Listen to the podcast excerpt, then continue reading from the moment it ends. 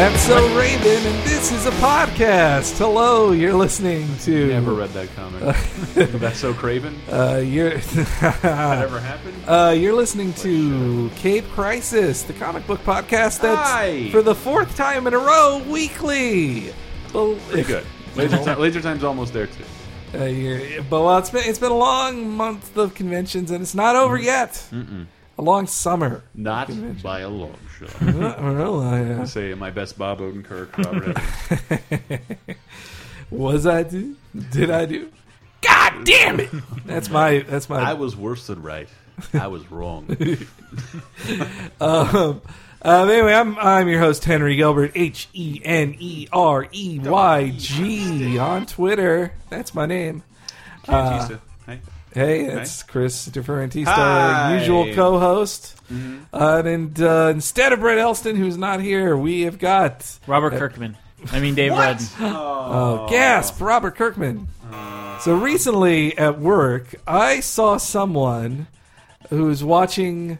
He was watching a Comic Con panel, but I couldn't mm-hmm. tell at first what it was. And then I saw Robert Kirkman, and I mm-hmm. said, "Wait a minute, what's this panel?" He, mm. he said, "Oh, for the Walking Dead TV show." I was like, "Blech! Why would you watch that shit? Like, why would you watch a thing about them talking about making that show, let alone the show?" I can't confirm that the show is shit. I, I know I, I heard season three was better. I An heard there's, there are a lot of things that are better, but and there are a lot of people who enjoy it immensely. Mm-hmm. Uh, I think Those are people who have never read the comic or played. I any- think the, any the of background in the comic, our backgrounds in the comic, keep us prevent us from enjoying the show. Mm-hmm. Well, and also from the outside, it annoys me when I see like that they keep firing the executive Mm-hmm. producer just when the show's starting to get a feel like oh, hi. when you know enough behind the scenes stuff, you know like the exec producer, the showrunner matters Mm-hmm. Yes. a lot. Yeah, but also like nobody should be. No, nobody should tolerate the way that like uh, Lori was acting on the show. So Mm-hmm. She was so like schizophrenic and not acting like her, her character in the comic was already strong and was it was Just- impactful. Just in general, yeah. In the comics, I feel like there's an internal logic to everything, and there's there's actually a lot of I love those scenes in the comics. There's a lot of scenes of just like people talking out stuff. They say like, "Well, Yeah. if we do this, then you have to do that, and mm-hmm. then this will happen." we need to collect gotta all of think, the guns. Yeah, let's think carefully about this. Do we have enough gas? We should, s- or they'll say things like, "Well, we have to stop here at night because the drive. We're not going to get back there in time anyway, and I don't want to be on the roads." Like they'd have they'd have a reasoning. You mm-hmm. know why they did stuff, but on the show, like it just seemed like people just did stuff for no fucking reason. Yeah, I mean, I can understand that because so much of the conversation in the comic is, let's get these guns. Be sure not to fire any of these guns because the zombies will hear you. Like they like literally are stating There's reasons so for much things. planning they Yeah. do, and they talk it out. Their planning, and you can't so do that in a much. TV show. I suppose not. But that was my of the first season. That was my favorite episode. Hmm. That felt the most like Walking Dead was when. the first episode. Well, no. Well, okay, yes, the first episode, but also in the fourth episode when they find Merle's cut off hand and they're following his trail of blood. Like that seemed like, and it was also written. That episode was written by Kirkman. But that scene seemed totally out of the I- I comics, liked where they're the- just like, "Here's the trail of blood. Here's where he cauterized the wound. He probably went through that door." But I, I think I I don't know if we're going over well treaded ground. I, I just love the Cholo nursing home episode. Yeah, Totally hmm. exclusive to the show, never in the hmm. comics, and. Well, was yeah, and they- perfect for the Walking Dead. Well, and not naming names, but they sometimes kill people who Mm-hmm. live for a long time in the comics, and and let people live who die very early in the comics. and the And existence it's surprising of, like of that. Daryl. Everybody loves Daryl. Everybody Daryl loves doesn't exist in the Daryl. comics. That's why they made him the star of that crummy Activision game. Yeah, with Crummy plays Daryl as his and his racist brother. Yeah, Have you always wished you that the main characters in your uh, video games were explicitly racist? In a time of zombies, is there still room in your heart to be racist? Merle Yeah. proved he was still very racist in the time of zombies in his one episode I saw. I know he But- came back. But then, like, there's got to be black zombies. Are they worse than regular zombies? you know what? Merle is racist after the zombie apocalypse. The way that Mel Gibson was still racist when he was yelling at his wife on those phone calls. Like That's right. his thing is his what he he thinks his wife is being unfaithful, but he he's You're he says, unfaithful. N word, N word. like you want to get raped by a pack of n words. Like what? The one, your like your your I still- racism is really coming out. My in a weird favorite bit on that is when he's like, "We had a hot tub date, and you were supposed to give me oral sex, and you didn't.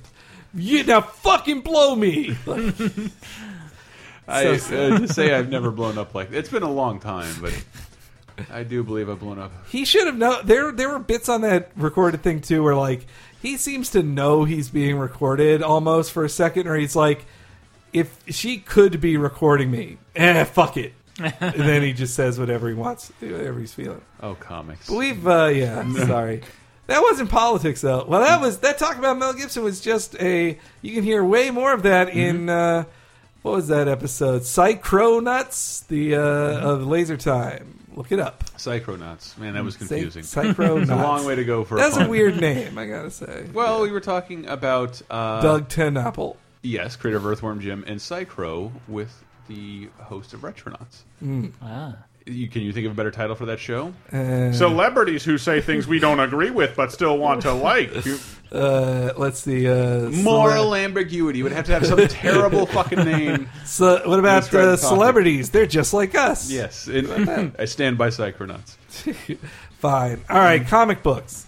We should really get into it because I have so many notes. Yay! look like don't look closely at them but let me just show you the my co-host just how many notes i have look at that huh? Wow. those notes Look Put at that on preparation. Laser Times Tumblr. Yeah. Mm. What? We have a Tumblr. Tumblr. Yeah, just when they're brett not, has a pretty cool tumblr Oh yeah, he does now. what did i read this week guys well i'll tell you uh, first off i got the uh, the first collection of superior spider-man team up though for those uh, out there counting it's actually the last issues of avenging spider-man where superior took over like superior spider-man is the star of it but it was still called avenging spider-man Yeah.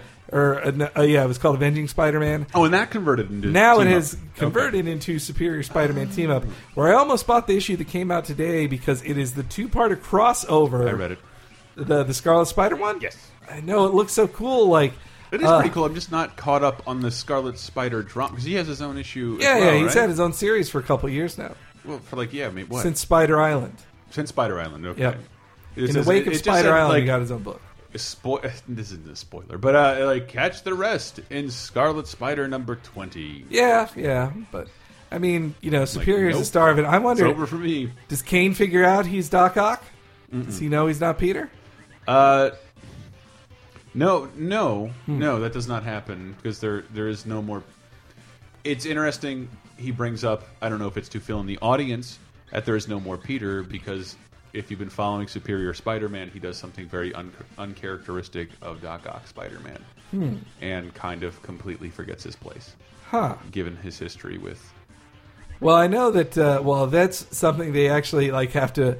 It's something that had been basically erased from continuity for a while. Is that Kaine murdered Doc Ock? Like that was a thing. Like he killed him. It is no longer erased from continuity. Good. Well, it did kind of have to be ignored for a long time because it's like number one, they don't want to talk about the Clone Saga. Mm-hmm. Number two, they would like to ignore that they killed that they killed Doc Ock for really just lame reasons, just mm. for shock value.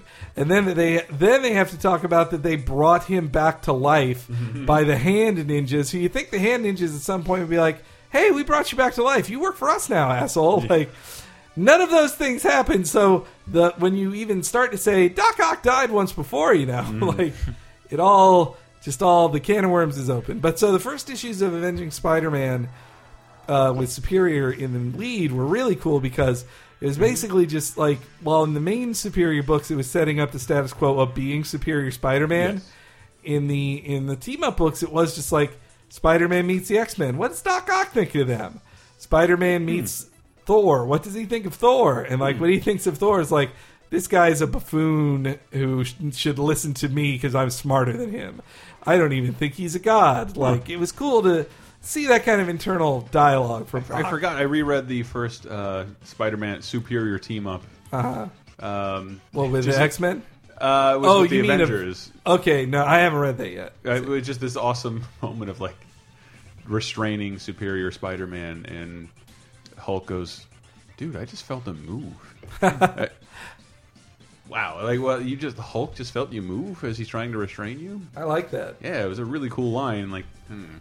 I, I don't know. I, I, I, yeah, didn't think I'd enjoy it that much. But that series looks really cool. And what you're saying, I want to go. I'm probably going to end up reading that tonight instead of editing the show. Well, yeah. So also it came out today that I wanted to read. It was the first issue of Infinity, uh, the new the I read the big summer preview. crossover. My problem with I I did read the first three pages of it that they have the preview on the site, and it's like. I don't know if you should read it if you didn't read the first New Avengers storyline that Really? Hickman wrote because like it starts with a scene from that New Avengers storyline like Holy where shit. where Black Panther blows up a planet. and you mentioned that last week. That's the first error I've ever had with Comixology. Where like I bought it, you've already bought this. No, I haven't. I, I can't get it. Oh, that I sucks. cannot get the collection. Wait, this is a Marvel series called called Infinity. Simply, yeah, it's it's funny. It's coming out basically the same week as Disney Infinity Yeah, that's video that's game. some cross marketing that's How not like working. that? It's butting heads with the. But yeah, this That's, Action that reminds. game. At some point, let me talk about D23. this Good. one's all all right. We will, we will. But th- th- but this one's all about Thanos. But Mm-hmm. uh, so the only other two other things I read that I did want to talk about uh, because people had asked. Uh, this was the question of the week last time or a couple times ago. Like people were giving me DC suggestions, and uh, so I Mm-hmm. went with Batwoman and Wonder Woman, and uh, I like them, but. And here's the but. You like them butts? Can I you say it like, one more time? I like damn butts. Damn it! I, I didn't know. Here's and these are why I didn't read them in the first place. Is that uh, so? I started with the pre New Fifty Two Batman Batwoman Mm-hmm. uh, because that's where it really starts. The collection called Elegy. But uh, though really, very Batwoman's story starts in in the 52 Mm-hmm. mega series. But uh, so I start with Elegy.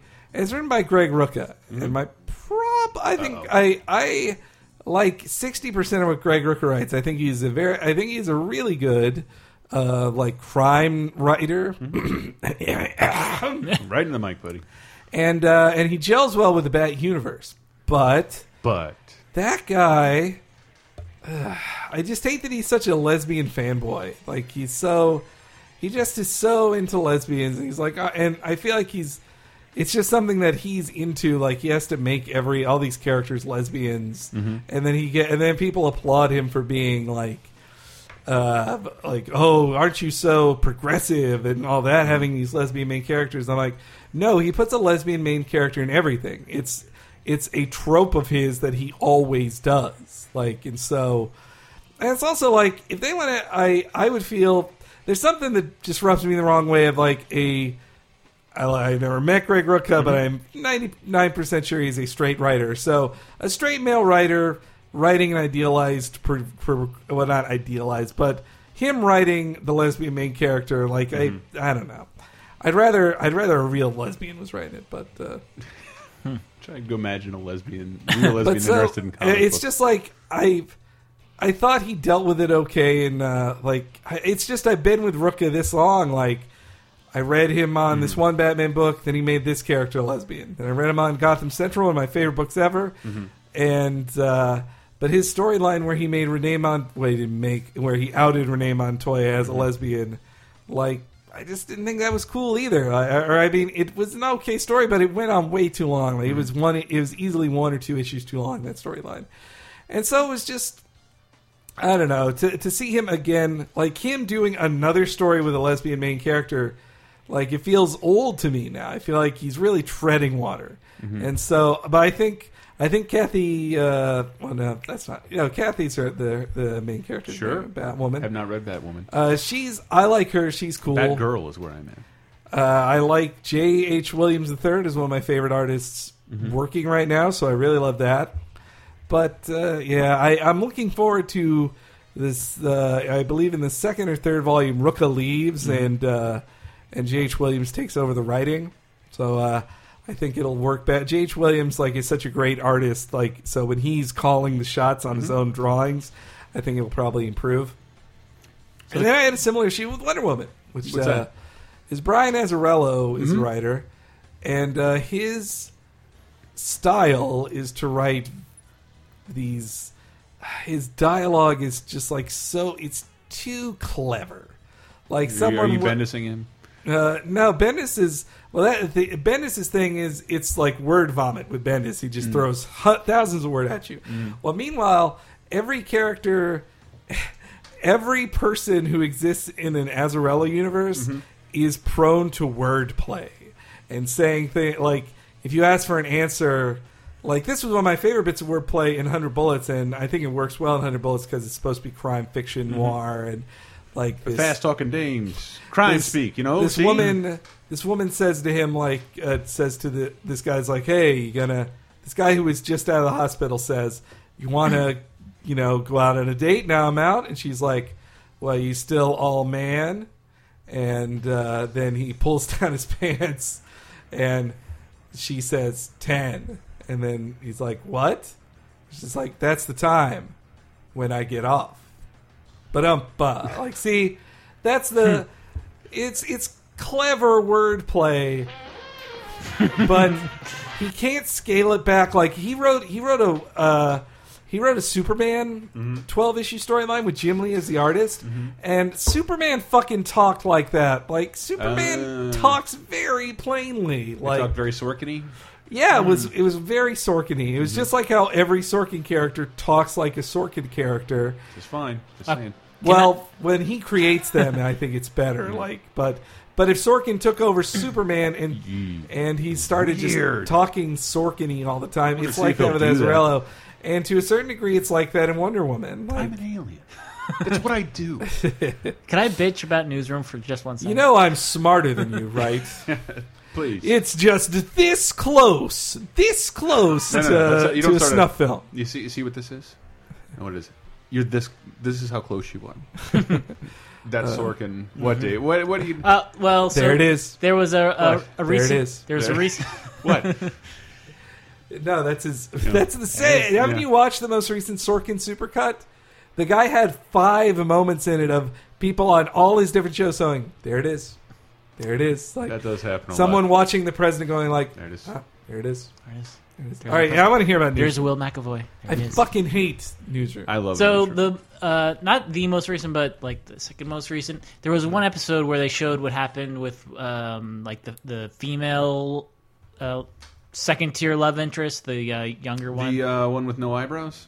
Yeah. Um, so she went to Africa and then she came back and she had cut all, all her hair, and it was because she was um, interacting with uh, like this African orphan boy, and then he got killed. Mm-hmm. But he loved her hair, so she cut all her hair off, and I was like, they ripped that off of an anime from like the mid '90s. Probably, I doubt it, but it's like the same story was done way better in an anime called Vandred that I watched in the Vandred. '90s. Yeah. Where would you? Damn, I don't know that one. Yeah, So- I've never heard. of So um, I forget exactly uh, the exact thing about it, but there was uh, this one character who like they visited a planet and this girl was building a doll out of like one of the people on the ship because she idolized him, and then that the everyone on the planet got slaughtered, and he got the doll, but they she hadn't finished the hair, so he was he was bald, so he shaved off his head so he would look like the doll that she left.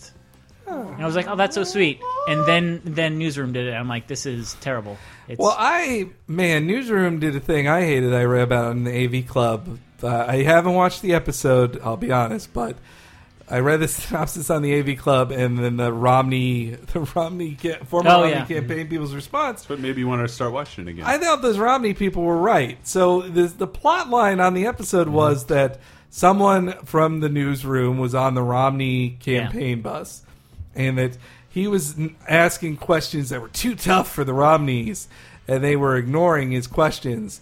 And then eventually they kicked him off the bus, and I was like, no. Th- all right, this is too far for the newsroom. This isn't. This isn't Rit Momney or some made up cipher like that they would do on that they would do on Sports Night or on Sure, Yeah. on the West Wing. This is the Mitt Romney campaign. Night threw. Michael Jordan under the bus. But- yeah, they did. There was that episode with the cologne. They did. They, they threw Michael Jordan under the bus, right. and he. he only can promote his cologne on Sports Night. Yeah, he doesn't want to talk about the Bulls or his. Uh, but yeah, but my my point is that like the newsroom is very specifically set in our universe. Like Yeah. they take old news and pretend and say it's happening in the moment of that show. Mm-hmm. But the Romney campaign never kicked any Yeah. reporter off their bus. They had probably they probably had way more antagonistic reporters as part of their press corps Mm-hmm. than the the some asshole from newsroom who's in love with a dumb Yeah. woman that because Sorkin I hates women. Bet they did not. But Oh, to- and- like that crosses a line for me for them to say like, oh yeah, Rip, Mitt Romney would have kicked that guy off the bus for asking tough questions. Like, but he never did. Like you can't prove like that's close to libel. Mm-hmm. I, I agree. I agree with your point that the staffers have a right to complain, but just I didn't even mean to bring up the Michael Jordan thing in that context, but they did. He is the king of he was the king of sports, and they totally threw him under the bus for a fictional reason. In a way that I didn't consider Michael Jordan any less. They, Yeah, were, they were they were proving a point about their show and who they were, not about how bad Michael how bad of a person No, but Michael this is Jordan like was. Not- Sorkin has to be like he had. They have the like the hindsight of this on this show. Like, oh, we're getting every story right, and then yeah, and also like Mitt Romney is so wrong that he's kicking this guy. Like, no, because this didn't happen, and now you're retroactively making him look even worse. Look, I'm, I- I'm not. That just I'm not a Republican Romney. by I a love- long I shot, but I think that is so dumb. I it love very unfair to the Romney. leftist revisionist history La- is wonderful. Well, yeah, during the Bush administration, everybody loved that what they could just live for one hour a week. They could live in the fake universe of the West Wing, where a Democrat got elected instead. Like, they, we are way out. All right, and I'll, I'll say one last thing. Go for it. about uh, Sorkin writing women. This is the only place where you can really talk about Sorkin at length, which is weird. but uh, the the so the guy gets kicked off the Romney campaign along with like one of the female reporters, and at the very end, right before he leaves to go back to the newsroom, he hooks up with her, and she says, "It's okay, I'll be your rebound." because he's he's getting over the girl that went to Africa or what. and she was happy to be his rebound. She Yeah, and accepted like- it. And, uh, and I'm like, no, that is something that a Jim? woman, like a self-respecting woman, wouldn't say to someone. Jim for, or like, Don? I'm so confused. Jim. Sorkin doesn't get women. I don't think. I don't think he he Well, either writes exact- them. they're exactly like men. Well, yeah, his part. best female parts that I can think of like are just men. They're just Yeah. a dude like um, the uh, the blonde from Sports Night. Yeah, she was good. she was totally a dude. Mm-hmm. Like, and then uh, and what's her face? Uh, the God, I love that actress on West Wing. Allison Janney. Yeah, Allison Janney. Like, great. She was a, she was also a dude. Like she was more manly than Rob Lowe on that show. Sometimes, but she was also she was she was Liz Lemony in Awkward. 'Cause Yeah, That's a trade off you get when you have to write him like a man. Yeah, but and speaking of Sorkin, have you seen the, the seen the reviews of Jobs? Not good. Not a lot of people That's enjoying not his, Jobs. though. Metacritic's low on it. That's not Sorkin's. He wrote it. Didn't No, he, he's writing another. Wait, I No. no, I thought the Ashton Kutcher one was his. No, I don't think so. All right, guys, if so. I'm right on this one, tell Chris on Twitter he's wrong. Okay, I'm willing to be wrong. All right. Did you? But more importantly, to stay away from comics, did you see Ashton Kutcher's speech on the Teen Choice Awards? No, I heard about. Well, what did It he? was pretty beautiful. He talked about his real name and. Well, God, not to paraphrase it, but he's like, uh, I feel like I'm living a lie. Uh, my real name isn't Ashton. My real name is Chris. I changed my name to Ashton when I became an actor. Chris Kutcher. So let me tell you a couple things I learned when I was Chris. Wow. And, and then you should really look it That up. sounds it's, cool. it's, it's, it's, it was really cool, and it was very like Steve Jobs. Did he give an impassioned speech at the Kids' Choice Award? the Teen Choice Award? Well, Teen Choice. well, you- Sorry. you can say you can say you can say it's at a place, but it's exactly the people who needed to hear it the most. Hmm. Yeah. And, and what he says is, is super cool. I've never had more respect or any respect for Ashton Kutcher, and it was fucking great. I Good for think him. he's he's good. I've seen him in stuff where I'm like hmm. he's he's good. He hmm. just doesn't get put in good things. He's not a great actor. Yeah. Ah, Well, I said I, doesn't I help. use the word good. That doesn't help. It doesn't Uh, help him. Though you, I, I saw the trailer for Jobs. I saw a couple trailers for Jobs, and they they really make Wozniak look like the biggest, fattest dork in the world. like Wozniak was half of Apple, like, and he and arguably he did the grunt work while Jobs was the face, like of, of early Apple. Yeah. Is- is- but- who's he played the, by the guy who played uh, Wormtongue in Harry Potter? No, I, I think it's uh, Sniffing I think it's fat the fat guy from uh, the Book of Mormon. no, not really. Ed? All right, comic books. Sorry. D twenty three. What? oh, D twenty three. Well, I, I just was surprised by the comic presence there. Well, there was a comic book present. Well, I mean, there was the Captain America. There was Captain America footage. Mm-hmm. I know that the Winter Soldier. It was it was crazy. Uh, it was a crazy dream of mine to go to D23 someday, I- let alone for work, where we were um, showing Ducktales remastered, where it's Uh-huh. like kind of the best possible audience out this week. People, Yeah, yeah, yeah. yeah. Steam, PS3, and Wii U, Xbox 360 coming 9/11. Never forget. uh, eh, 12th anniversary. Celebrate. who did I mean never forget for? Ducktales or 9/11? You be the judge. so, This is what really- is D23 is a D23, fan? I think, started out as a super, super intense Disney nerd kind of thing. Like, Mm-hmm. I remember I'd see footage of it, like, we've reanimated Figment from the original Epcot ride. Like, yay! Here is Carl Barks' last surviving relatives. Like, yay! Like, super. Well, I saw a clip once of just like here's here's a medl- medley Mm-hmm. of Disney songs, and here's the princesses who sang them from the '90s. Yeah, movies. yeah. And, and, like, I think Tom Hiddleston came out yeah. at some point to uh, uh, I promote something and just sang bare necessities. Yeah, Is that is that online? I saw that one. We Yeah. should totally close up the segment with that. uh, yeah, yeah. He came and did that, and then slowly Disney has acquired everything. Yeah, they own every. They They, own own, everything. I'd say they own a fifth of everything now. Well, it just it's pretty bizarre. Like I was already big into Disney and big into these other things. I do play down my love of Star Wars just because I hate that the internet knows I'll pay attention to it. I hate Mm-hmm. that George Lucas knew I would pay attention to it, but it's still very much there. I see a Darth Vader helmet, something inside me turns a little, like rotates just slightly, and Yeah. and and uh, seeing a convention for Disney, hardcore Disney shit, uh, fucking Muppets, Marvel, and Star Wars. All owned by the same company, all doing very well by them. they uh, treat. They've been treating all those With, with the exception, right. because I like what sucked is man, the work in the booth made me really appreciate like E3 for some reason. Hey, can I get a water? Ah, the water's not for you. Can I get a break? No. Bathroom? No. Uh, like, I walk away for a second. Never. We didn't lock the cabinet with a code in it. Huh. This is great. Uh, oh, a bunch of angry people are lined up for Infinity Toys in front of our booth and can't see it. Whatever. It was, uh, but like that. The professional side was kind of fiasco, and then but I'd only get to like in detail. Oh, Ducktales. Yeah, come check it out. Um, where did you just come from? Marvel panel.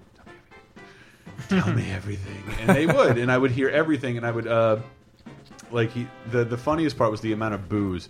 Star Wars. we're not going to talk about it.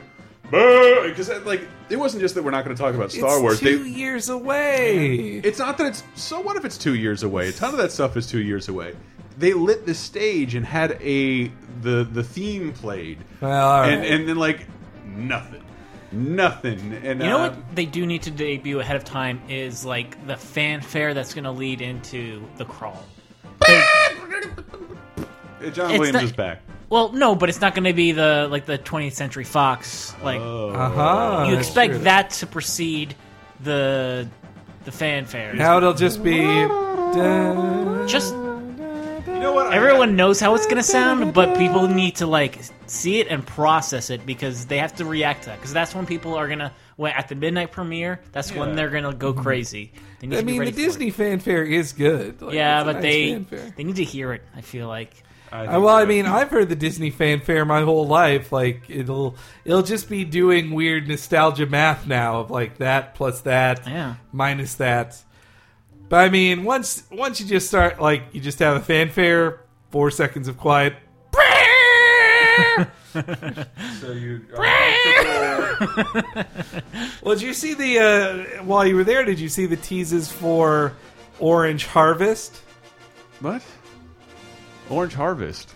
Yeah, fuck you is didn't that? See that? I saw pictures of it. Is it that a was different Star Wars? there thing? were uh, all right. So, as every s- true Star Wars fan knows, uh, when they were filming Return of the Jedi, Mm-hmm. uh, they pretended it was the film Blue Harvest. Oh. Horror beyond imagination Mm-hmm. was the tagline, just so they wouldn't get bugged while they were filming Return of the Jedi. Mm-hmm. So, at D twenty three, unmarked and not talked about, like there was these uh, these boxes, these crates that said Orange Harvest on them. and one of the crates had like 3PO's leg sticking out of it. Mm-hmm. Another had a hole in it with uh, of uh, R2D2, the show that he got out of it, and another had bantha blue bantha milk stains on it. but the important part that it said was it mentioned it. I forget what exactly it said, but it referenced Imagineers. Like Mm-hmm. they were very clear that this involves the parks. Something involving the parks in Star Wars is a happening. Well, uh, supposedly a billion dollar renovation of former MGM Hollywood Ah. studios will like totally become. Star Wars Land.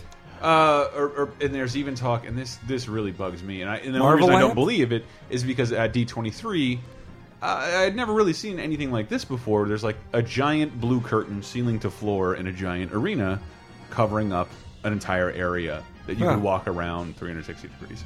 So like clearly something is being revealed. Whatever could it be? Star Wars. Everybody thought Star Wars, and it Mm-hmm. and it wasn't revealed for two days. So attendees were walking around a guarded blue uh, blue curtain in the middle of the show floor. Did someone not like dash under it? There were there were six to seven security guards on every like every corner. No, you, you would not get anywhere near it, and it was just there. It's the middle of the show floor, and it turned out to not, not this is a, uh, turned out to be uh, Tomorrowland. Uh-huh. Oh, the Brad Bird film. It is, and I heard that panel was fucking stupid because uh, it, They couldn't talk much about it. I there's guess. nothing to talk about, and what they did is they Well, then you got fucking Lindelof there. well they winkingly talked about what's essentially a viral Lindelof marketing campaign. Boo. Yeah, and then they're like, and then we found that you know like we found this box. Here's a picture of Amelia Earhart, Yeah. and they're basically describing. They're, I had time for that six years ago. I ain't got time for that but no that's more. that, but, uh, that's what leads me to believe the the rumor is is that Tomorrowland will become Star Wars because in Disneyland that's where Star Wars is. in Ah. Tomorrowland. And Tomorrowland has struggled since its existence. Hmm. If I may, for a second, uh, it was the most expensive, most uh, dreamlike portion of the park when Disneyland opened. It was not completed, and the only way it was able to be completed is by selling out to sponsors, which Disney said he never wanted to do. It's, what, Right. it's all Epcot is. If you go into Epcot and it's like sponsored by Exxon, well, yeah, Tomorrowland's got Exxon on electric cars. yeah, and and the, the. Carousel of Progress is routinely bought out by whoever's selling something. And so mm-hmm. this land that's supposed to be, hey kids, the future, come ride on spaceships and crazy things, is now this sponsor showcase. I remember Tomorrowland was my favorite at the Magic Kingdom. It's Like, it still is one of my lands. favorites. Like Space Mountain is great. I love the design. The design is very 1950s. I it's it's probably pretty stupid now, but I liked the alien I experience I as a still kid love, too. I still love it. I still love the TWA. The TWA rocket is was like the symbol of Tomorrowland for years. Mm-hmm. An airline building. this is what a rocket will look like in the 1980s. well, I guess it makes sense that Star Wars would take it over, but if Mm-hmm. they're making a film called Tomorrowland, what the, that's not the right time to Exactly. So I don't think they'll kill Tomorrowland. So it'll just be MGM becomes Star Wars. Uh, I think a good portion of it will. The same way I think you're going to lose a lot of Animal Kingdom to the Avatar park, which is so dumb. Uh, Well, spe- also I heard at D twenty three Mm-hmm. that uh, so they had this thing of like they said, "Hey, ask X person at the park for a Mm-hmm. surprise, and they'll give you something." And so when people did this, they were given this poster Mm-hmm. that uh, that's that was something Marvel related Mm-hmm. at the parks. It was teasing something Marvel related at the park, but it was this weird like like uh, creepy door that Mm-hmm. had like the devil on it or something, and Hmm. it seemed to imply it, it brought to mind Doctor Strange. I don't know. Go out there look for it, guys. But it's, I it's very- I can't believe how how studious they were. There was the Guardians of the Galaxy footage that premiered there Uh. was described to me in great detail, Mm-hmm. and it's just been adamantly removed. The gifts are the only I got that to see the leak. I got to I got to see half of the leaked footage that because Mm-hmm. Brett saw it and aimed it to me as fast as he Ah. could, Mm-hmm. and I watched it, and it was half of the. It was from, and I couldn't tell if it was from D twenty three or Comic Con because it Some was of it was the exactly same how the footage. Comic Con. What I saw was exactly what the Comic Con footage was described to me as. I went looking for it, and all I found was like, oh, here's the Ant Man footage. I haven't been able to find for a year. Well, I'm like, what? and Chris Pratt looked amazing. Like his body, was- ridiculous. his body is ready, and uh, Indeed. and also Bautista looked great as Drax. Yeah, that was pretty nuts. And then the oh Rocket man, Raccoon. the shot of Rocket Raccoon shooting that machine Yeah. gun. Oh my god! Yeah, that gives me all kinds of giddy. Yeah, all that right. just just that that was framed and shot so fucking seriously. Like, no, no, it really is just a raccoon. It's a raccoon. It's not stylized. It's a fucking raccoon. yeah, I'm really that made me ten times as excited as I was for it. yeah, I, I just have, I hope there's a real trailer for it with with Thor. Like I hope Mm. that's when they put out their first trailer. is- If it's not with like because it's a 2014 movie, Mm-hmm. I mean they can. Otherwise, they'll unless they'll package it with some like Thor's November. Uh, I, Mm-hmm. Cap I is can't see them waiting to put out the trailer with Cap, Winter Soldier, in for, in early 2014. yeah, and they've said there's no more Iron Man. Iron Man's done. Well, yeah, it goes Thor, Cap, Guardians, Avengers, Ant Man. That's the order. And that's phase two. Uh, phase three begins with Ant Man. Oh, okay. Is Thor the first Avengers tied movie that's not coming out during the summer? I think it may be. Yeah. I Weird. only meant to br- to bring that up. Uh, Disney bought all that Marvel shit, lock, stock, and barrel. Uh, Disney is so afraid to put their own logo in front of it. Avengers still runs with the Paramount logo. To be, I, Even I though it's a Disney film. sadly, sadly, to be taken seriously. like I, I seriously, like the, the, Paramount has nothing to do with the distribution or production of that film. They were paid off. Wow. It's just to have it taken ser- to not have the Disney logo in front of it. Okay, well, Can't Disney just invent like a subset of Disney? Well, clearly they like. I imagine. yeah, they have Touchstone. This Yeah. is an, that that fucking crude lightning bolt can come out. uh, it, it- like I, it's clearly an ego thing that you need to put your logo on in the first place, and you decided not to. For I thought the for Pirates Avengers. films kind of elevated the Disney logo a little. I think your stupid Bruckheimer thing with the lightning striking the tree might help a little bit. Oh, that's true. But uh, but it, you can't not associate Pirates of the Caribbean with Disney. But whereas Marvel, just have it show up with Marvel, flipping pages. Hmm. Marvel, there. We know you own it. It doesn't matter. We know it's a Disney joint. Mm-hmm. But All right, we need to take a break. We have talked for so long, Oh, half man. of it about comic books. But uh, when we come back, we'll have some news to discuss, Walking Dead perhaps, and your responses to last week's question of the week. And we'll be right back. I'm not sad. I mean the bare necessities, oh Mother Nature's recipes will bring the bare necessities of life.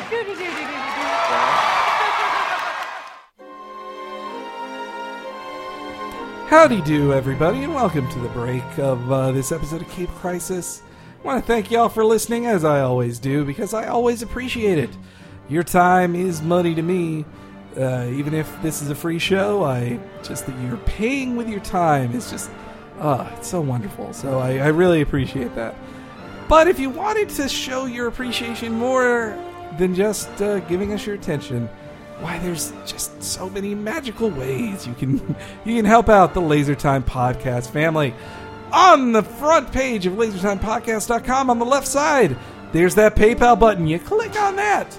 You can give any kind of amount of money you think is right for the website to keep on a turning, to keep the wheels greased. Or if you'd like to buy a t-shirt, that helps us out too. There's a t-shirt store right beneath that PayPal button. Or if you just want to buy some stuff on Amazon and kick back a little money our way, on the right side of the screen, there's all these links to products on Amazon. But you don't have to buy the thing on the link. Just click on that link and buy anything through Amazon, and you will be giving us a little bit of money. It really helps us out. Uh, and also, if you're listening to this podcast on iTunes, I hope you're subscribing. And if you're subscribing, I also hope that you've given us a review. Reviews really help out uh, the standing of the show in the listings. Like every new five star review, it, it really helps. So, you know, it's just, it's like, just write five letters. Just say, like, good or I like thing, and then just give it five stars. It helps so much, so so much. I I would really appreciate it if you could do that. And now, lastly, it's time for the Hank's Corner pick of the week. What's this week's pick? Well, as I explained on the episode, I just finished the second volume of Saga, and boy, is it great! I'm I. I am hardly the first person to talk about how good Saga is. It's one of the best selling comic books around right now. Like the first issue is highly collectible on eBay.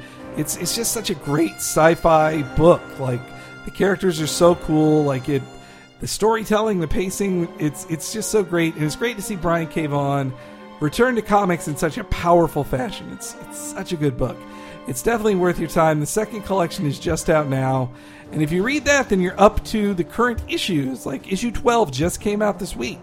So please give that a look. There'll be links to that uh, to buy the co- uh, copies of it off Amazon. There'll be links to it on the show page for this episode that you'll find on lasertimepodcast.com. There'll be also links to other uh, comics we mentioned during this episode. So if you're interested in any of them, you can buy them through there. Again, really helps us out. You get cool comics, we get some money. Anyway, enough shilling. Back to the show.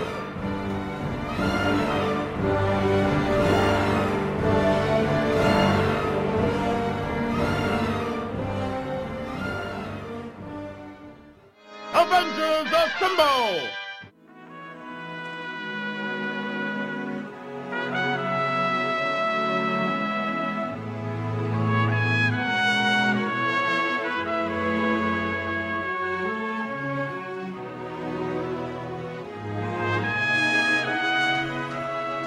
Everybody, we're back. We just had to reminisce about Breaking Bad. Uh, I'm at the start of season four. I think good. it's a. I think you could see it's like a very comic booky storytelling thing too. Like each episode goes to the next. When you say, Yes, yes. I, I it's. I think only that and the Shield have no wasted episodes Uh-huh. where everything is every um, every bit of tension from the beginning is mounting the tension in the, the last ep Yeah. the latest. well, I just get a feeling of like it's same deal with with definitely a similarity I see between Breaking Bad and The Shield is like the anti-hero main character in both starts an episode with a seemingly insurmountable problem. Then by the end of the episode, they will deal with it, but they'll be in a worse situation than when the episode started after dealing with it. and they'll become a worse person and less Yes. likable as a result. and Yeah. By the way, guys, it's uh Shield. The Shield. You should watch that too. Amazon Prime, baby. Amazon Prime. If you got Amazon Prime, every episode right there. And I've been watching The Wire too. I just finished season three of The Wire, which, Mm-hmm. Oh, uh, nice. which could almost work as a last episode for the It show. could. It very much could. Yeah, but uh, anyway, speaking of You're uh, gonna take it a member of that Asgard people, like that, right? What? You're gonna take it a member of Asgard. That didn't happen last episode. No, they Uh, well they. That's how they fucking do it on, on most of those shows. I think they're still doing that with like Game of Thrones, but they Mm-hmm. did that. I I definitely remember them doing that with like Oz and Sopranos. like you have the big kill an episode or two Yeah. before the finale, then you deal with the fallout in the finale. Yeah, Ralphie's killed in The Sopranos, and like. the well, they killed Ralphie 13th. way early. Like, like they- the tenth, of, and then but. oh no, I was thinking. Okay, Richie Aprile. They Yeah, killed him in killed him last episode eight. episode. Like they had like four more episodes. No, he was killed in the last episode of the season. What Richie Aprile? Okay, Richie wait. Aprile. Okay, wait. Richie Aprile. Oh wait, he was the one who slapped uh, Ralphie, Janice. yeah, Wait, who's who slapped Janice? uh, Richie. Richie. Okay, Ralphie, Ralphie Cifaretto. was strangled. he was strangled, and that was like episode eight or nine. Yeah, and then great. the real, the actual close. You of, eat meat by the truckload, so what? well, the big close of the season then Fucking was horse. it was a fucking horse. oh god! And then when when Christopher comes over and and uh, and Tony has to pretend like yeah I found him dead, and Christopher just looks at his face like okay you found him dead. I agree. this is going to be a problem. Yeah, but then the season ends with the big divorce or the, the separation, like which was a crazy dramatic mm-hmm. episode anyway. Like, mm-hmm. God, that moment, that moment where Tony gets his fist up and he thinks, "Is this it? Is he gonna really punch Carmela?" And then he like Tears the punches wall the wall right next to her, and he's so like, "Oh God!" His Fucking James miss that guy. Gandolfini, just his anger, just, Fucking miss that guy. Yeah, he looks, looks like someone who should be angry. Man, you're fucking bald and overweight. Did he do the like the Eddie Valiant in Roger Rabbit for NES, where he's just like hopping? Uh, Dave, you didn't Comic get to talk books. about what you read. I want to hear it. Yes. Well, quickly, I'll talk about uh, something that I read not during the first ten minutes of this episode, but at another time. Uh, the latest issue of the Walking Dead comic, which is actually interesting in that it kind of treads new ground and that it plays off of the TV show.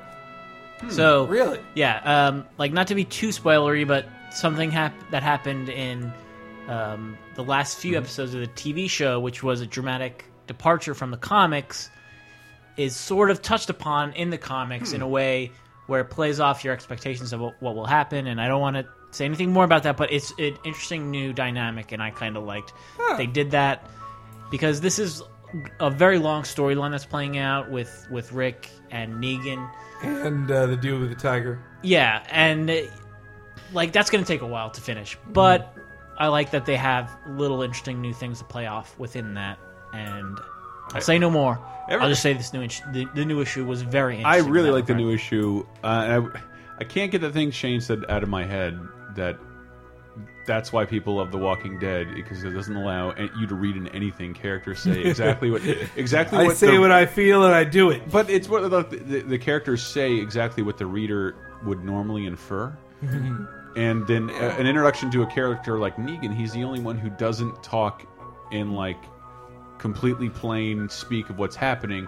I tell you what, this fucking bullshit. I'll probably rub my dick up against it. Like Yeah. he, he, like he still has like cold language that makes him like nobody talks like that. this is great. It's true. Mm-hmm. How about that? Uh, it's only again, it's Yeah. the Shane with Shane saying that to me like fucking ruined me. Uh, we need to get Shane on this show. Tell him to move back to San Francisco. Fuck L.A. Hey, wait. Well, speaking of LA, hey, you know, Mm-hmm. me and you'll be in L- LA. Maybe we should see if Shane would want to be on uh, another podcast. Ah, good point. Yeah. Make it happen. He likes that stuff. All right, so let's talk a little bit about news. Vin Diesel. yeah. Vin Diesel says he's going to be involved in a Marvel thing, but he can't say what it is. Some people were first assuming that he was going to be the Vision in Avengers, but now the prevailing rumor is that he's going to be the voice of Groot, the uh, the Tree Man. Why? Why is that a prevailing? Galaxy. He's he's just like he's the biggest celebrity Marvel is dealing with. It almost irritates me. So he's just like just tweets. "Uh, I've been in Marvel Studios. It was a good conversation. and like what? What? Can you just say Marvel news like that? And then he just he. Yes, and then he just puts up on Facebook a picture of Groot. Which I don't, I don't think he knows what uh, what like inference or Yeah, like tease is. Yes, and like unless he's tricking us all, and But it's he not just that. It's even like then Marvel, then he he forcibly he removes it. So maybe he's a genius, and it's a it's a huge mislead. He's a, 'Cause he's he- the king of, of viral marketing on mm. social media. Me, I almost want to like slap the money out of Marvel's hands. Like, do not pay Vin Diesel to voice Groot. He says three words. I am Groot. Yes, do not pay him. Do not make him the biggest celebrity. Well, in the he did a good job voicing the Iron Giant. Yeah. He did. Let's I don't think it's. I don't. It's not that I don't think it's not perfect, but it's it's going to be like over modulated and have effects to it. It doesn't matter if it's Vin Diesel. And does that Mm-hmm. really make it look better in the press release? Chris Does anyone does anyone remember who played the trees in the Lord of the Rings? John. Uh, He was doing double duty, John yeah, Rhys Davies. Davies. Oh, really? But yeah, just on, I, I, it's notable because he was playing another character in the movie. Yeah, and he. Ba- I mean, He was the yeah, rock one fighter. is one is sleepy John Rhys Davies, and one is angry John Rhys Davies. Ooh, you don't throw a dwarf. We must take our time. Fat, happy John Rhys Davies. You can see in the Indiana Jones movies. If I were a rich man. no, that's no, no. I am the I am the of the sea. I'm, that's the song he's singing, and then he turns around like, oh, bad dates. Oh, That's the the scene monkey. from the movie. The monkey died. Poor. Well, that monkey monkey worked did. for that for the bad guys, man. No, but it's still a monkey, man. I want a monkey. the monkey, was so a bad. spy. He got what he deserved. I like to think that that's what they were for the thinking. promo. I like to think that's what they were thinking when they were writing the film. Like Spielberg goes, we go, kids are gonna be sad they kill the monkey. All right, we'll set up that the monkey works it- for the bad guy. What if the monkey is a dick? Spielberg. Spielberg. Uh, all right, other big news. Mm. Well, so you know, people say that we uh, don't talk about DC enough. So, Mm-hmm. but right now the Trinity War thing is going on in Justice League, where uh, Superman Mm-hmm. seemed to have killed somebody but didn't. But um, now they've Just revealed like that the it's, latest issue of Walking Dead. Yeah. Anyway, the, now they've revealed that it's going to be that it's all leading up to a uh, uh, the first real mega crossover Mm-hmm. of the new Fifty Two called Forever Evil, which people thought was just going to be a villain centric storyline where maybe where the uh, Injustice Society forms for the first time in the new Fifty Two universe, but that's not the case. What really happens is that after the Trinity War, the Justice League have disappeared and are assumed to be dead and that the Earth, uh, I think they're Earth three, the Earth three con, uh, crime syndicate of America comes to our universe, the evil versions of the Justice League, and they come to take over Earth, and all the villains have to get together to stop them, and so. The villains become the good guys while Superman is out of uh, out of commission. Really? Superman and all the rest are out of commission. And they apparently, and they say like there's going to be some big changing moments, that, like universe changing moments in the whole thing, and it's partially what they've been leading up to this whole time with uh, with Pandora. You know, always hanging around in the New Fifty Two, all that shit. But uh, I don't know. I, I'm interested to see what they're going to do with their first big crossover. No, me too. Me, me too. And uh, I, I- hope Trinity War is collected in some way where I can. Gra- you know, it's going to be hard, right? I, th- I would hope they do, since it's just contained to the three Justice League books: America, Dark, and regular Justice League. And I'm told I need to check out Dark. Like Dark was described. I've heard to me good this stuff weekend, about Dark, and- yeah. and I, I have to check out Justice League Dark. I'll give that a look. But uh, yeah, me. I, I I want it to be good, but I'm also just so soured by like they had to have a Superman murder thing, sort of. That also I saw a funny. It almost seemed to be like DC critiquing themselves in this most recent issue of Injustice I, I saw online. It's this whole storyline about this guy remembering when Superman was very his his good guy self mm-hmm. before he goes crazy in the Injustice universe and it's the the guy has these like statements that are that seem to be pointed directly at DC now, where they're just like, "I miss when Superman used to be just a good guy for good guy's sake. Why did he have to become grim and gritty just because the world felt like he should be? Like now he just that- kills yeah. like it was." The world felt like he should be conflicted. To be Yeah. interesting. I know, which I just eh, I think that's lame. I was, it was cool to see DC point out that kind of thing. I think I think they are suffering from reader backlash about the uh, about Superman the murderer.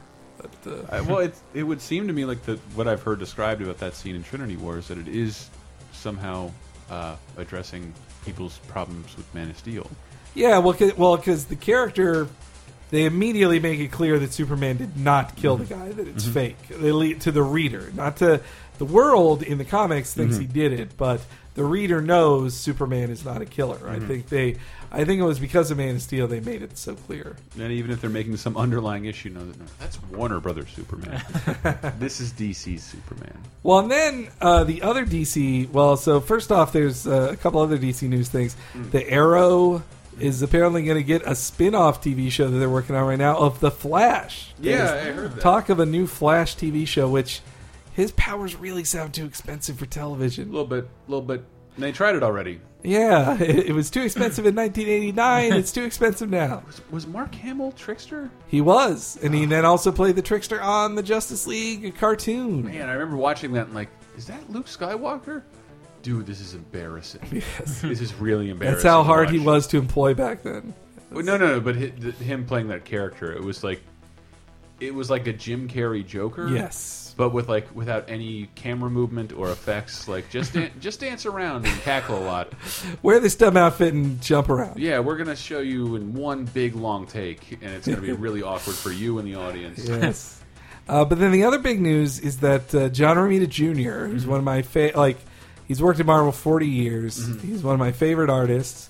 I think he's like of my generation. I think he's uh, my favorite Spider-Man artist of the of of when I've read the comics. Like Todd McFarlane's great, uh, Erik Larsen's great, Mark Bagley, all those guys. But John Romita Jr. is my personal favorite. But he's been under exclusive contracts with Marvel for years now. But it's up, and they haven't renewed it yet. So there are exclusive contracts Marvel holds. Oh, people over do exclusive creative- contracts all the time. Like, uh, They just don't don't do it with their writers. no, they do it with the writers too. but like, you eventually uh, earn the right to break free from that, or something. Yeah, eventually. Well, yeah. If you're if you're like say you're Ed Brubaker, Mm-hmm. they say uh, you're somewhat established, Mm-hmm. but they but you want to write Captain America. They say okay, you can you get to do this major storyline of Captain America, Mm-hmm. but you are exclusive to us for five years. That's part of the deal to get you on Cap. They do that.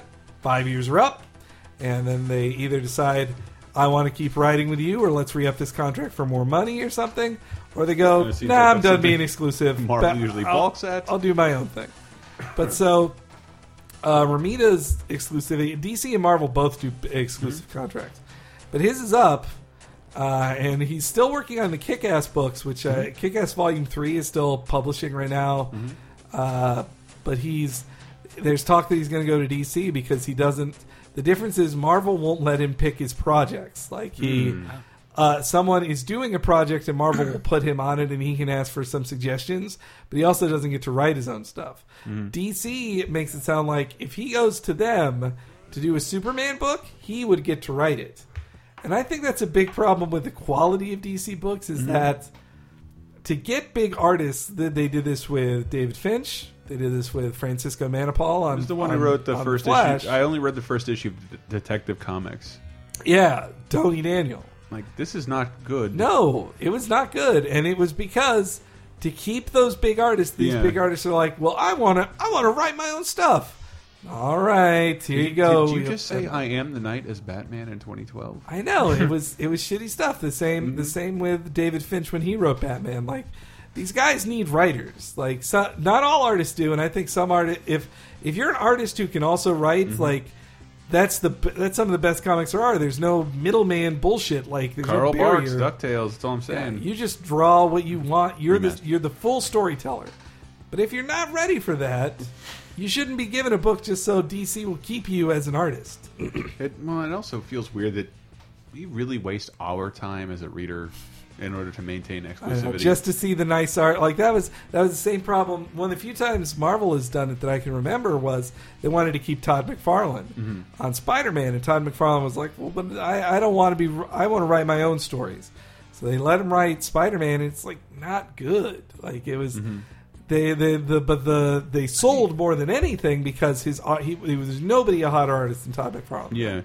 And then when Todd McFarlane left to start Spawn, like people bought it for the art and they said these this is terrible, like the writing is awful. But then Todd McFarlane did one smart thing, which was Spawn was the hottest thing in comics, and there were a bunch of there were uh, Frank Miller, Alan Moore, Neil Gaiman, and Dave Sim all wanted to say "fuck you" to uh, DC and Marvel, and the and say and give Image a boost in the uh, a boost in the market. So each of them wrote pretty much for no money mm-hmm. an issue of Spawn that that McFarlane would draw. And so, like McFarlane, for four months straight, Spawn got to have like it said, we have the hottest writers in comics, right? We have Frank Frank Miller, Alan Moore, Neil Gaiman, and Dave Sim of Cerebus all want to write for this. And then once, and so I knew that. I just I didn't know it was all in one period. yeah, that it, it was four issues in a row. And when it was over, like McFarlane actually learned from like he learned from their scripts and I'm not saying it was great comics, but it's kind there was a marked Became improvement after that, yeah. So yeah. Anyways, and there was one last uh, annoying note for me which was uh, I had just finished reading a new, a new collection of FF and Fra- Fantastic Four by Fra- Matt Fraction, and now he's leaving the book. Oh, he is. He's leaving the book at issue 12. They're going to follow his outline till issue 16. But apparently he's working on a new Inhumans book, and so he can't do both. And so he's he's leaving Fantastic Four. Uh, the only plus for me, probably not for most people, is that Karl Kesel is taking over the writing. And uh, he's one of my uh, favorite writers of the 90s. He wrote a really good, uh, he wrote several really good uh, Fantastic Four books. If I say his crowning achievement in Fantastic 4 is that he wrote the first Fantastic Four comic that um, um, openly addressed things Judaism. Like everybody knew thing was Jewish, but Karl Kesel wrote the first comic I can think of where they actually they literally said the thing Benjamin Grimm is Jewish. Oh, I'm definitely gonna tweet about this. and then like because he he's fighting uh, in his old street and they talk about like honor and stuff and then the villain who's also jewish like who just got beat up by the thing Tosses out a Like- sea of dreidels. well no the, the villain the villain says to him after he's like beaten and tied up with a lamppost he says to him like oh you're jewish and then things like yeah want to make a thing about it and then the guy's like oh no it's just you didn't look jewish Don't you see my rock, Mucka? Thank you, Dave. Well, that was always the thing people always like. Jack Kirby is Jewish. Actually, ninety percent of the heroes you like created before 1970 Yeah. were created by Jews. Yes. Like it's almost all. Wait, Jews. even Superman? Yeah, shut up. Batman was the one I didn't because I Bob Kane is his Mm-hmm. name, but he he is Jewish too. Though The total pen name. though yeah, it was a Total pen name instead of Ben Ke- Bob Keenenbergwitz. Basically, Janeane Garofalo reading off the the kid names in Wet Hot American Summer. Fuck, that's one of the. I love when they just reveal like, oh yeah, this is a Jewish cat. This, every kid is a Rabbi Jew. Marowitz Herman, skin. Herman Bergovich. but though the co-creator of Batman, Bill Finger, he's a Gentile. So hmm. if you gotta, if you want to find His name is Bill Finger. That's pretty Bill. Finger, he he wrote him. Bob Kane is famous for taking for stealing all the credit of Batman, even though Bill Finger co-wrote it, and Jerry Robinson drew. It was a way better artist than Bob Kane and drew most of it. Though Bob Kane slapped his name over Jerry Robinson's. The lesson there being his surviving relatives had better lawyers. Yes. Well, and then, well, and same with like Stan Lee, Jack Kirby, and like Jack Kirby apparently in his home had a drawing of uh, of uh, the uh, of the thing in a rabbinical wear, like uh, watching over a uh, seder. Anyway, so that. eh, that that just shows you the thing was always intended to be Jewish. Though Stan Lee, in some interview, was like, I don't know if he's supposed to be Jewish. Though Stan Lee is, he always never Ask seemed that openly Jewish himself. Uh, yeah. yes, except for the way he talks and dresses. Hey, I'm Stan. well, what? It's a patois. Like it. Everyone from New York talks that way. Just Don't try this at home, kids. That's a rare Stanley joint. Uh, he could be I Italian. need to get more sound effects. Stanley Lieber is his real name. That's his name. Stanley Lieber. His brother Larry Lieber, co-creator of Iron Man. All right, but anyway, folks. Uh, question. Fuck, I should have pulled it up beforehand. Oh no! Now Damn we it. To edit things. No, no, no. We're not going to edit things. One of you guys must have read something else, right? Come on. Um, You didn't even say you read. I, I anything, started Chris. Hunger. Um, actually, Hunger. Hunger, the one with fucking Galactus on the cover that looks like to Ew. be the death of the All Ultimate. Universe. Uh, but I was a little drinky and been working all what? I was working all day. Why? Actually, I read. I finally finished the second volume of Saga. Oh And, yeah, uh, I, I'm really it's loving such Saga. a good book. Yeah, Saga's Such a- great. The uh, the only negative I'll say about Saga is that, that like they take three months off every six issues, and so. It does seem that way. But I mean, the art is so good. Mm-hmm. Like I totally understand it. Like, but I just hope. I hope they're in it for the long haul. Like it seems to be an epic story, like I- a sixty issues long kind of I story. guess it just seems like it should have an end at some point. And I just see a couple of things. But they keep introducing new, New characters, and new characters and new characters. Like, but I like that it uh, it reminds me of Y the Last Man and how Mm-hmm. with so many characters, like he can kill people whenever he feels like Mm. it, but but also he doesn't kill everybody, and so death like just because you see somebody dead on a Mm. on a cliffhanger page doesn't necessarily mean they're going to stay dead. All right, I pulled it up, guys. Uh, the question was, what Marvel story deserves a fancy animated film on the par of a Flashpoint Paradox? Uh, my my choice was the um, riveting arc of Phineas and Ferb Mission Marvel. if that could just be made into something. and now they're doing a fucking Phineas and Ferb meets Star Wars. No, I know. I, I'm only mentioning that because at, at D23, you walk up to D23, it's this huge convention center and an even bigger lavish display for Phineas and Ferb Mission Marvel. I'm like, this is an episode of an already popular show, right? What, Well- why all? It had a uh, a six like a four story large virtual shooting gallery that you shot waffles at. I'm like, relax, guys. Wow. This is already a popular show, and you have Marvel characters in it. You'll do fine.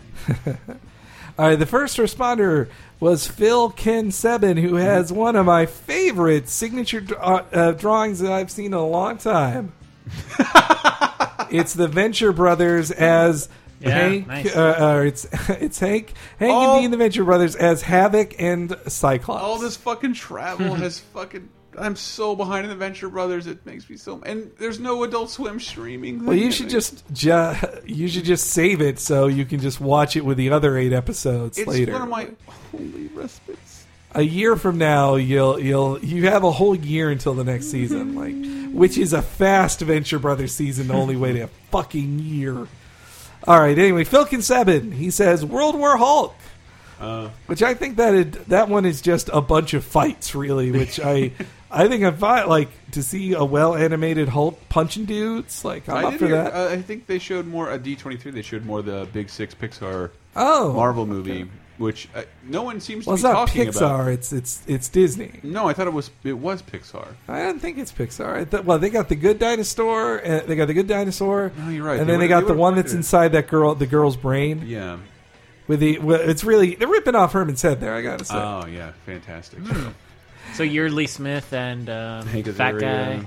Fat well, you know, our our era's Yeardley Smith, um, Phyllis from The Office. Is, Mm-hmm. is She's in there. Bill Hader and Amy Poehler. Mm-hmm. and Lewis Black, he plays Anger. Do you see that? Always see that almost seems like a DreamWorks move to hire Lewis Black to be that character. Like, I, I would think Pixar would have a deeper cut than It that. does. I just like the casting of Phyllis from The Office, and her Yeah. name is Phyllis in real life. I Yes. don't even have to say that.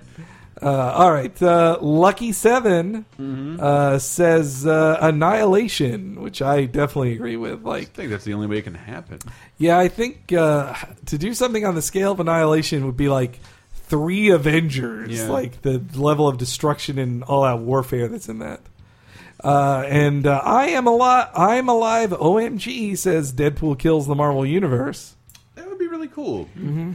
Though that, I I, didn't like wish the that book. Mm-hmm. I wish that book was better. It was good, but like, yeah. Oh, one of my favorite awkward losers says uh, Silver Surfer Requiem. I think that would be great. Like is it the that's the one Thanos drawn by? Moebius. Oh, oh, really? That's not where Silver Surfer goes ass to ass. Uh, with Terrax, him and Terrax go ass to ass. Oh man, Uh, why is that sexy? Saw a compilation video of that on the internet. Oh, C Zilla, Oh. C Zilla seven sixty says Cable and Deadpool would be a fun cartoon. that would be great. And uh, oh, Old Man Logan says Doctor Doctor Pepper. I like that Dr. one. Dr. Pepper. You remember when we read new ca- uh, new forum Yes. names? I, I I still like the fun of saying a forum name for the first form time. name. Uh, Uh, Jackie oh, and then- Chantista does his own cunts. Let's see. Oh, here's a really deep one. Gur Snort says uh, the '90s crossover from the X Men, the Executioner song, where Strife and Cable fight each other, and they introduce the the uh, basically mutant AIDS, the legacy virus, mutant AIDS. I mean, uh, that's what a heavy subject matter. well, they were. Uh, it was ripped from the headlines there in the early '90s, Mm. but they obviously they couldn't have real AIDS, so they had to create legacy virus, the coded AIDS of Yes. Did, did William Sch- Stryker deny its existence? my son is not. uh, and uh, Mouse Clock says Runaways. I definitely agree with that yeah, one. Runaway seems the most. that could be a. Disney. That could be a Disney Yeah. XD cartoon. Get on it, Disney. Come on, Disney. The kids love it. That uh, ah, man, yeah. All Is right. Disney XD named that after the emoticon? I think so. I think, yeah, I actually think so too. I think so. But it's just to say, come on, boys, watch this. This isn't princesses. You're laughing so hard that your eyes are closed. It also in such took a away way. Toon Disney from me, which I could go to in certain occasions for old Donald Duck cartoons and DuckTales and TaleSpin. Oh, uh, Makes me sad. Obi Sean Kenobi Nice. is uh, my last pick here, and he says the Secret Wars, the original Secret Wars, which I talked up on here, and as I mentioned last week, and you can buy. I'm going to put the link on this week's episode as well. The Kindle edition of it, only ten bucks. All Really? twelve issues, ten bucks. The Kindle edition. Not bad. Totally good. And you should bad. buy it through a link on LaserTime Podcast. right Please. here. All right. So this week's question of the week: Vin Diesel. What? What would you have him play in the Marvel or even DC universe? Like, what role is? it's really meant for Vin Diesel. I, I can answer this. All right. Uh, it, it's going to take 20 years, but it will like it will happen physically. the Blob. He should totally play the Blob. The, like the creatine goes away and everything starts to sag, and, and like the jowls collapse in around his neck to make the perfect. "Ugh, nothing beats the Blob. yeah. thought I told you, Wolverine. Nothing. Tell you where to go. I I drive fast. This is a family. this is a family. I feel like I I forget my Vin Diesel voice. It doesn't matter. It, just, uh, it always makes me laugh. His Uh, head is like perpendicular, but like next to the rocks. It's weird. Um, He's like a really tired Sly Stallone. Yeah. yeah, who, if I had to pick one for him, uh, I, I I'm gonna go with the DC universe on this one. Sure. And uh, jeez, Phantom I think Stranger. I think Deathstroke he could actually be like Hmm. uh, under the mask. He could be a good Deathstroke, like He's got a rad voice. He does. yeah, a good threatening kind of voice, or he could be a Black Mask. Actually, I think he could pull that off as well. But those would all hide his face. It's just like he has the perfect like. It's like he was made to play a space marine in a movie, and so it's really weird that he hasn't yet. But uh, like he was made, his vague ethnicity, his toughness, his his shaved head. Yeah. He was made for the action films of now, not for superheroes drawn in the '60s. That's why, it, it- like, he was supposed to play Vision. Like, so no. Paint him red. I don't Yeah, care. no. Paint him red. His I man that when uh, the Vision eventually appears in a movie, like it's got to be the all white Vision. It I hope can't be. not. It can't be the red, yellow, and green Vision. It's one of the loudest costumes. I love seeing it in the comics, but it's one of love the it. most garish Have costumes you, s- ever. what's the one thing I have hanging off my 3DS right now? yeah, your Fucking Vision. Vision. Uh, Love that design. So shaved head, Mm. semi-modern superhero. I think it's time to once again try Steel. Oh, I love it. Get No rid way, of man. Steel's a black man. I'm not going to listen to this. He's a he's a genie who grants wishes from Yep. a boombox. I think I have this correct. I think the Steel correct me. website is still online. Oh, It's nice. like it's one of those like it's like alongside Space Jam as like these Warner Brothers websites that they like just they didn't Ah, stop renewing the, buy- the yeah, we can URL. afford it. Leave it up. If it sells another Blu-ray, who cares, right? Hey, if in five years from now we make a Steel movie, you're going to wish we kept this URL. Yeah. Says Henry, the, the grandfather of the internet division of Warner Brothers. Eh, I could see them. Yeah. being They like told that. me buy the .org, and I said no. Get Failing that- dot Back com. in 1996, I told them the Uh-uh. internet. They said we registered all the AOL keywords, and I said not quite. Eventually, they're gonna have to do Doomsday as a Superman villain in a movie. Mm-hmm. You can do I that. could, I can see him Yeah. as a third movie kind of villain. Yeah. Just stick a bunch of like spikes on him, make him a little like slightly After more buff than he Doomsday is. and Brainiac, they kind of have nothing. A Parasite, Hmm. I guess maybe. Eh, Metallo, he'd work. All right, so they got five. They got five good movie villains. When. I was rereading, the, I bought all those Superman comics uh, when Man of Steel came out. Like Metallo was the villain in everything. I am absolutely tired of. He's a good first year. I guess so. Yes, villain. he's the most believable. Ah, it's a guy who has a personal relationship with Superman, and was was corrupted by. And Mm-hmm. then again, I'd say like Electro and Lizard. I never thought of them as movie level. like I mean- those guys can't carry a movie, but technically they are. They they technically can carry a movie in that they starred in a film as the main villain. but only because They when you ran reboot out. the series, you somehow feel like it'd be a bad idea, even though you're revisiting the exact same character to revisit the villains.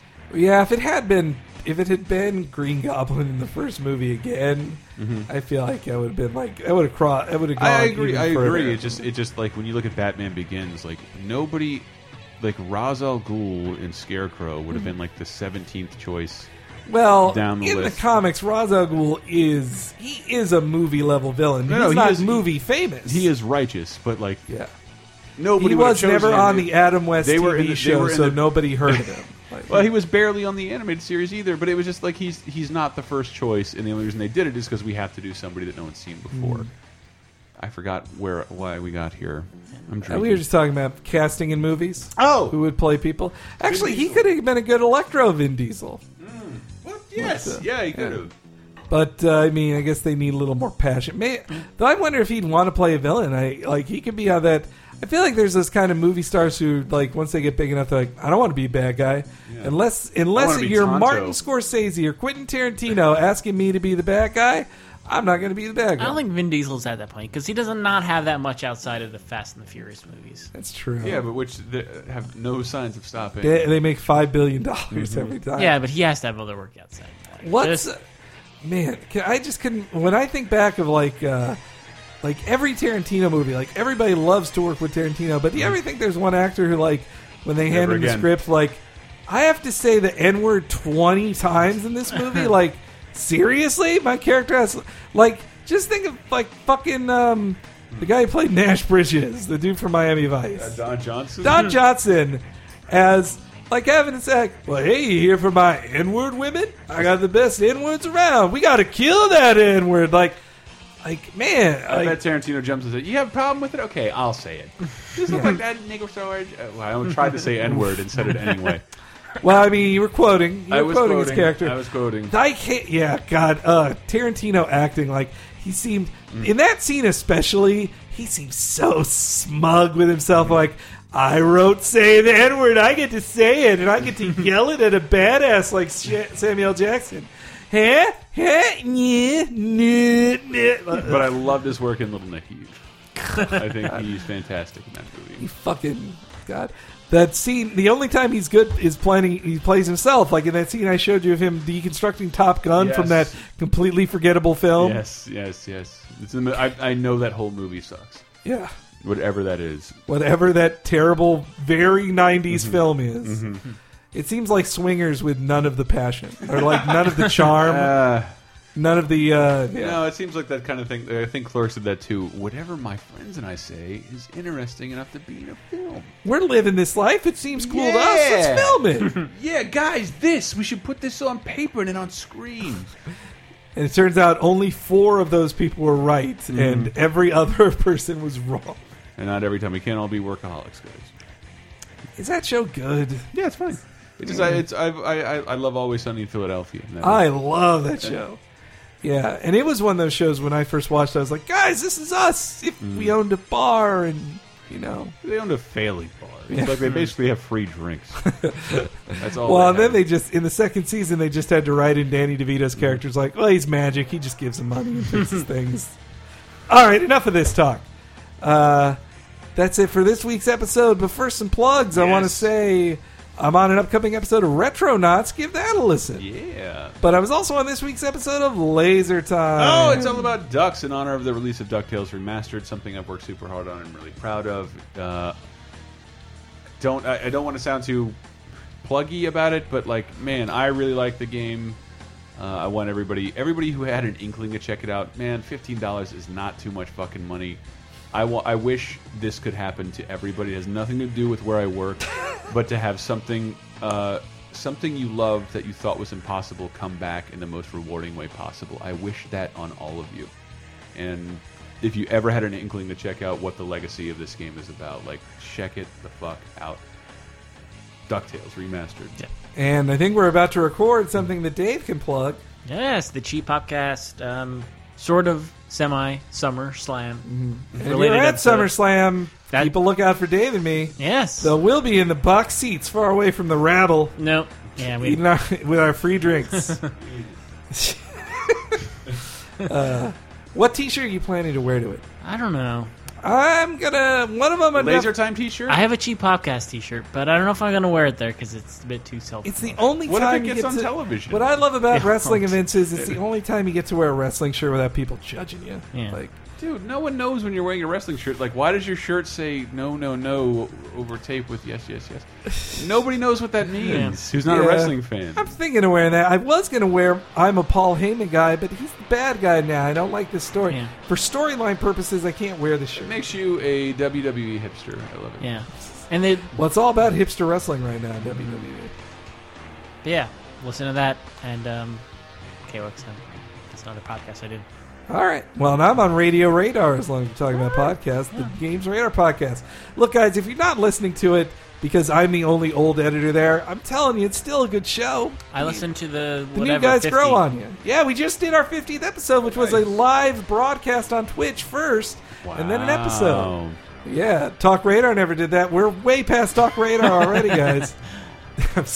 I'm, sorry. I just I met one listener recently who was a cool guy, but when he told me he didn't listen to Radio Radar, I was like, "Come on, don't you like me? I'm on." Uh, Do you have any uh, many people I meet? Did I not tell you that story at, at, at Comic You want to share that story? I, yeah, because I don't know who the fuck that guy was. He's like, "Hey, Chris Antista." I'm like, "Hey, how's it going?" It's I love meeting people. How you doing? Ah, I love Talk Radar. Oh, great, great. That's been a while since we did that. Uh, what what have you been doing? Really? You said you love me and recognize me. Like I, I'm not on a lot of video. Like it.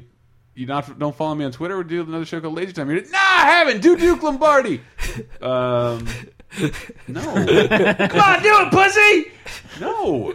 Ah, this fucking faggot won't do Duke Lombardi. Like, okay, and then I do it, and like, ah, and like, and just like uh, tears coming out of my eyes. It was, it was, it was fucking awful. It was- it Please was listen to. Laser Time. Maybe he's now a laser time listener. Uh, it, yeah, yeah. Now, Fuck you, sir. All right. So until next time, Excelsior!